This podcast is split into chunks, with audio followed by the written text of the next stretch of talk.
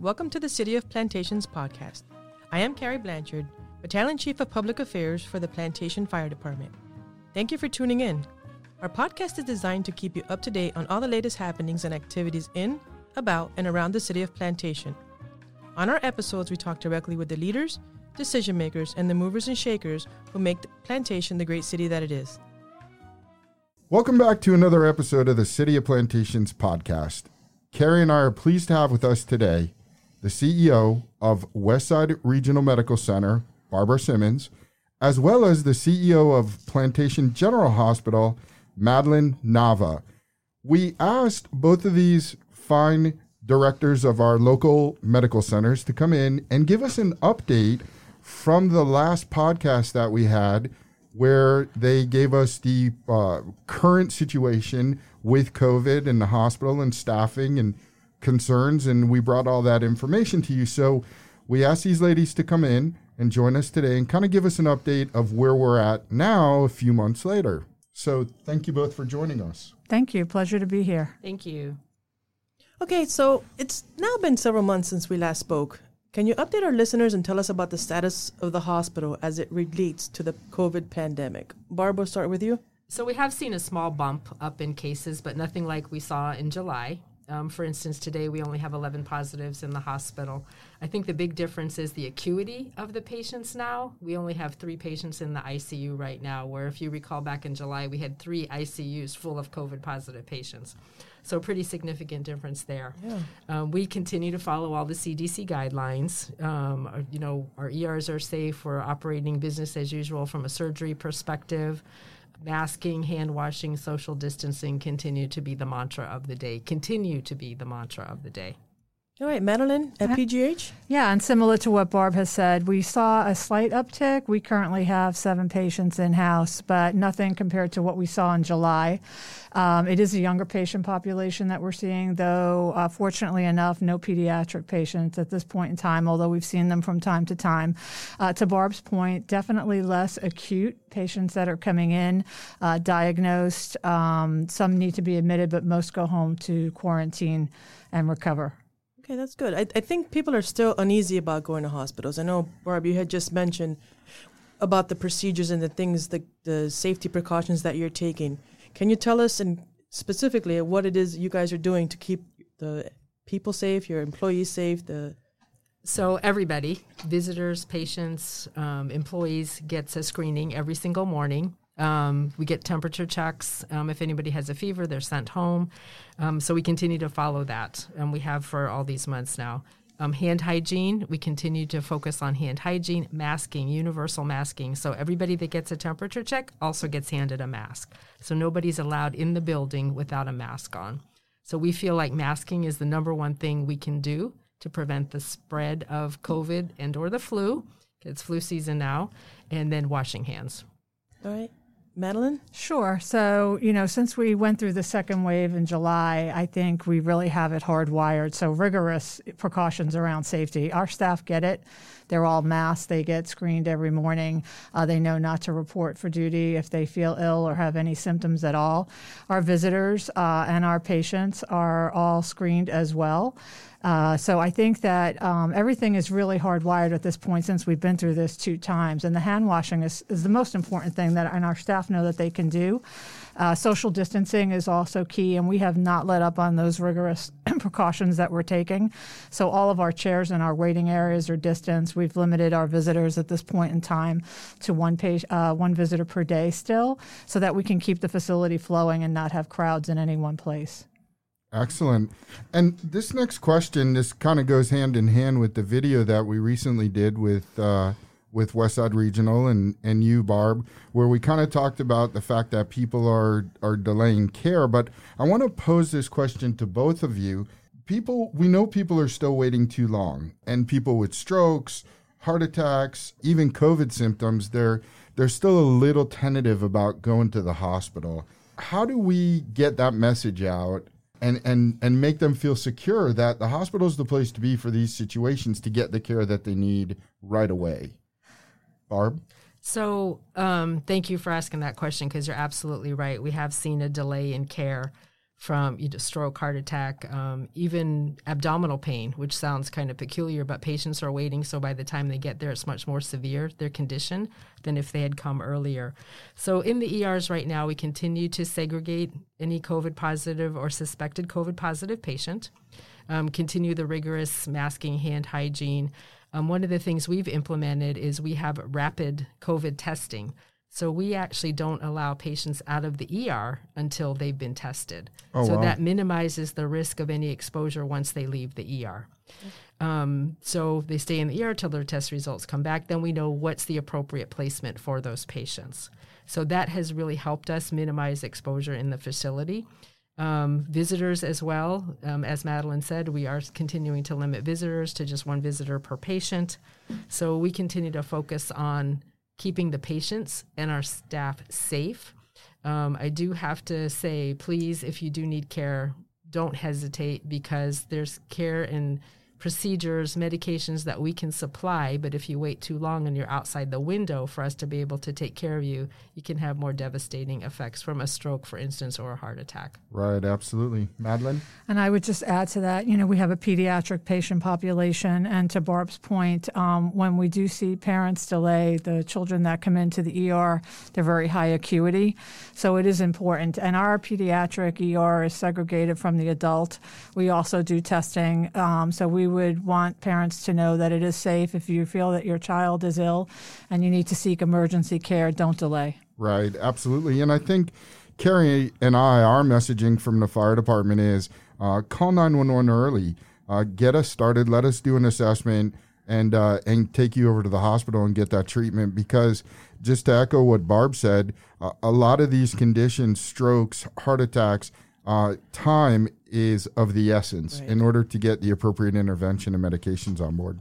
Correct. So, all right. So we know there's been a surge in cases, especially over the last couple weeks. And uh, looking at the bar graph, it's way up one day and then way down the next day. But the general trend seems to be upwards.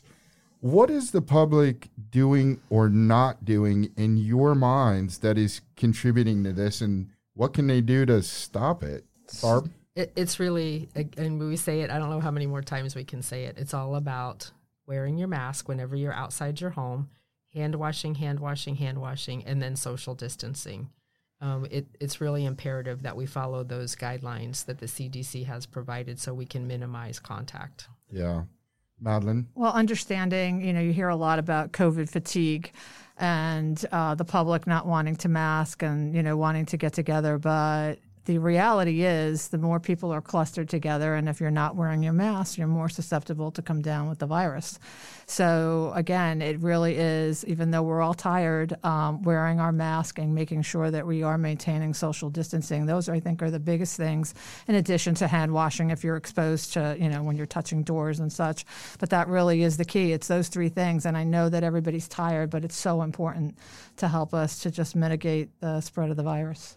Yeah, and I think uh, we have our messaging has remained consistent, eh, but we continue to interact with people who, you know, say things like, "Well, yeah, I was in a crowd uh, and I was right on top of people, but I had my mask on," or "I was ten feet away from a group Right. of people and I didn't wear a mask." And w- what we're trying to do from the fire department's perspective is impress upon people that it is a combination of all three, right? Absolutely. Good hygiene distancing, and a mask. If you remove one of those components, you increase the risk. Would would you both agree with that? Absolutely. Absolutely.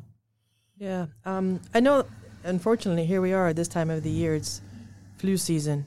Um, you know, we've been hearing about the COVID situation ex- being exacerbated by the, the flu season.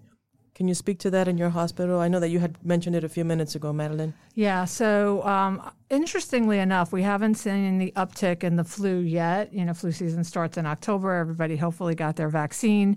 Um, but we are anticipating that as we enter the holidays, November, December, we will see an uptick in the flu. The reality is that if uh, you do come down with the flu, and you get COVID on top of that, it definitely exacerbates it and will definitely increase, uh, you know, the um, the illness. So the important thing is to get the flu shot again to help to minimize the effects should you come down with the uh, virus as well as the flu. So Barb? it's really important to get a flu shot. We've been, been encouraging our staff to get it. It's really important to get the flu shot. Um, flu and COVID have very similar presentation, as you know. And as Madeline said, if you get both of them, it can be a, a lot more severe cases. So, what does that mean to us in the healthcare industry? If you're the sicker, the more sicker the patient, then the more high likelihood of hospitalization or even an ICU hospitalization. So we want to make sure that we don't run the risk of running out of ICU beds, hospital beds, um, because of the severity of the illness. So it's really important to get your flu shots. Yeah, I mean, I guess we just can't stress enough how important this particular year is to get the flu shot. You know, we always say it's important, but this year I think it's It absolutely is. And if you listen Necessary. to the Mhm. news and the medical experts, they are encouraging the same. And I, th- I think it's it's great that you're doing this. It's important too because a lot of people say, "Well, I don't need a flu shot. I'm wearing a mask." Not true. Right. right. Not true. You really do need to get your flu shots. Well, and I think we forget that. So I, think the scientific community has established that the more most likely way of transmitting COVID is through, you know, respiratory droplets, blah, blah, blah. But there's also other ways to contract it and transmit it. And so that full spectrum approach, right? Good hygiene, mask, distancing is going to serve the needs for flu transmission the As- same as it would for the same. COVID, right? As well as COVID. Yeah. Absolutely. Great Exactly. point. and protect us. So I think we um, we touched upon the hospitals allowing visitors to see their family members. I think you're doing that, but you've scaled it back in order to maintain the safety and security of visitors and patients and, and staff as well. I'm sure we've been at this now for for a pretty long time, right? Over seven months we've been dealing with this. How are your people holding up? How are they doing? I- I'm sure this is taking a toll on your staffing.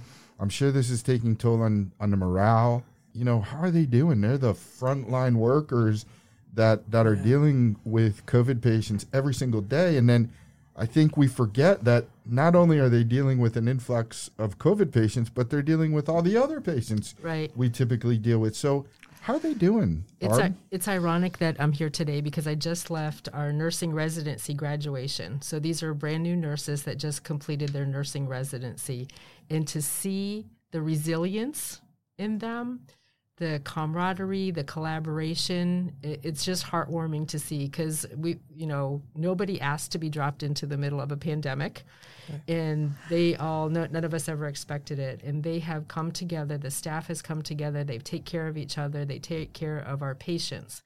Um, HCA, the company that we work for, has also done a lot to help them. We've set up hotlines, employee assistance programs, so that they all feel that they have somebody they can call upon if they need it, in addition to each other.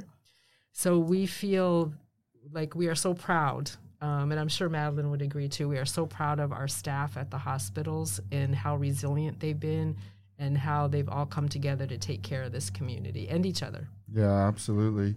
And again, as Barb said, I am personally so proud of the PGH team. They've done a phenomenal job. It has been certainly trying the last seven, eight months, and now they thought that potentially we may see another another spike. But they are very comfortable with the PPE and donning and doffing and taking care of these patients since we've been doing it for such a long time. And they really have pulled together as a team. Uh, Plantation in general has a great culture, and our, our folks work so well together. But um, the teamwork is phenomenal, and if anything, it's pulled them closer together, uh, having gone through the pandemic. But they've just done a phenomenal job. I can't say enough about how proud I am. That's excellent. Yeah. Yeah, I mean, the one of the things that Cary and I talk about, we talk about departmentally, is what an amazing relationship we have with both of the hospitals in our city, and we really see it as a partnership. And both Westside Regional and Plantation have been very supportive of our people. We try to do the same, and and uh, so I think we, you know, we work together as a team, and we lift each other up when we need to, and you know, I think I think we're getting through it ultimately. Yep, I agree. It is a great partner. It always has been for as many years as I've been here. It's been a great partnership and relationship with the city, with fire, EMS, police. It's really always been a great partnership that I know I can call upon you, and you know you can call upon me anytime you need to. Right. Absolutely. It's great that we work together collaboratively. Yeah, I want to just give mad props. I know I said it last time to those frontline workers. I know they've got to be exhausted, and we certainly appreciate everything that they do for the community as a whole. So thank you and thank them. Thank you. Thank we you. will. Okay, so I think that kind of sums up everything. We got an update on everything that's going on currently since we last spoke in July. So again, I want to thank you both. Um, Barbara Simmons, CEO of Westside Regional, Madeline Nava, CEO of Plantation General. Thank you, ladies, again for be- being here. I really appreciate you taking the time. I know you ladies are busy. Thank you, everyone, for listening. Stay safe. Remember to wear your PPE, wear your mask, wash your hands, and maintain physical distancing. Thank you very much. Thank you. Thank you very much. You've been listening to the City of Plantation podcast. We strive to bring you accurate and timely information. Please continue to tune into our podcast episodes and also catch up with us on social media, including Twitter, Facebook, and Nextdoor. If you have questions, send them to askcityhall at plantation.org and we will answer your questions directly. Thank you for taking the time to listen to our podcast and stay safe, everyone.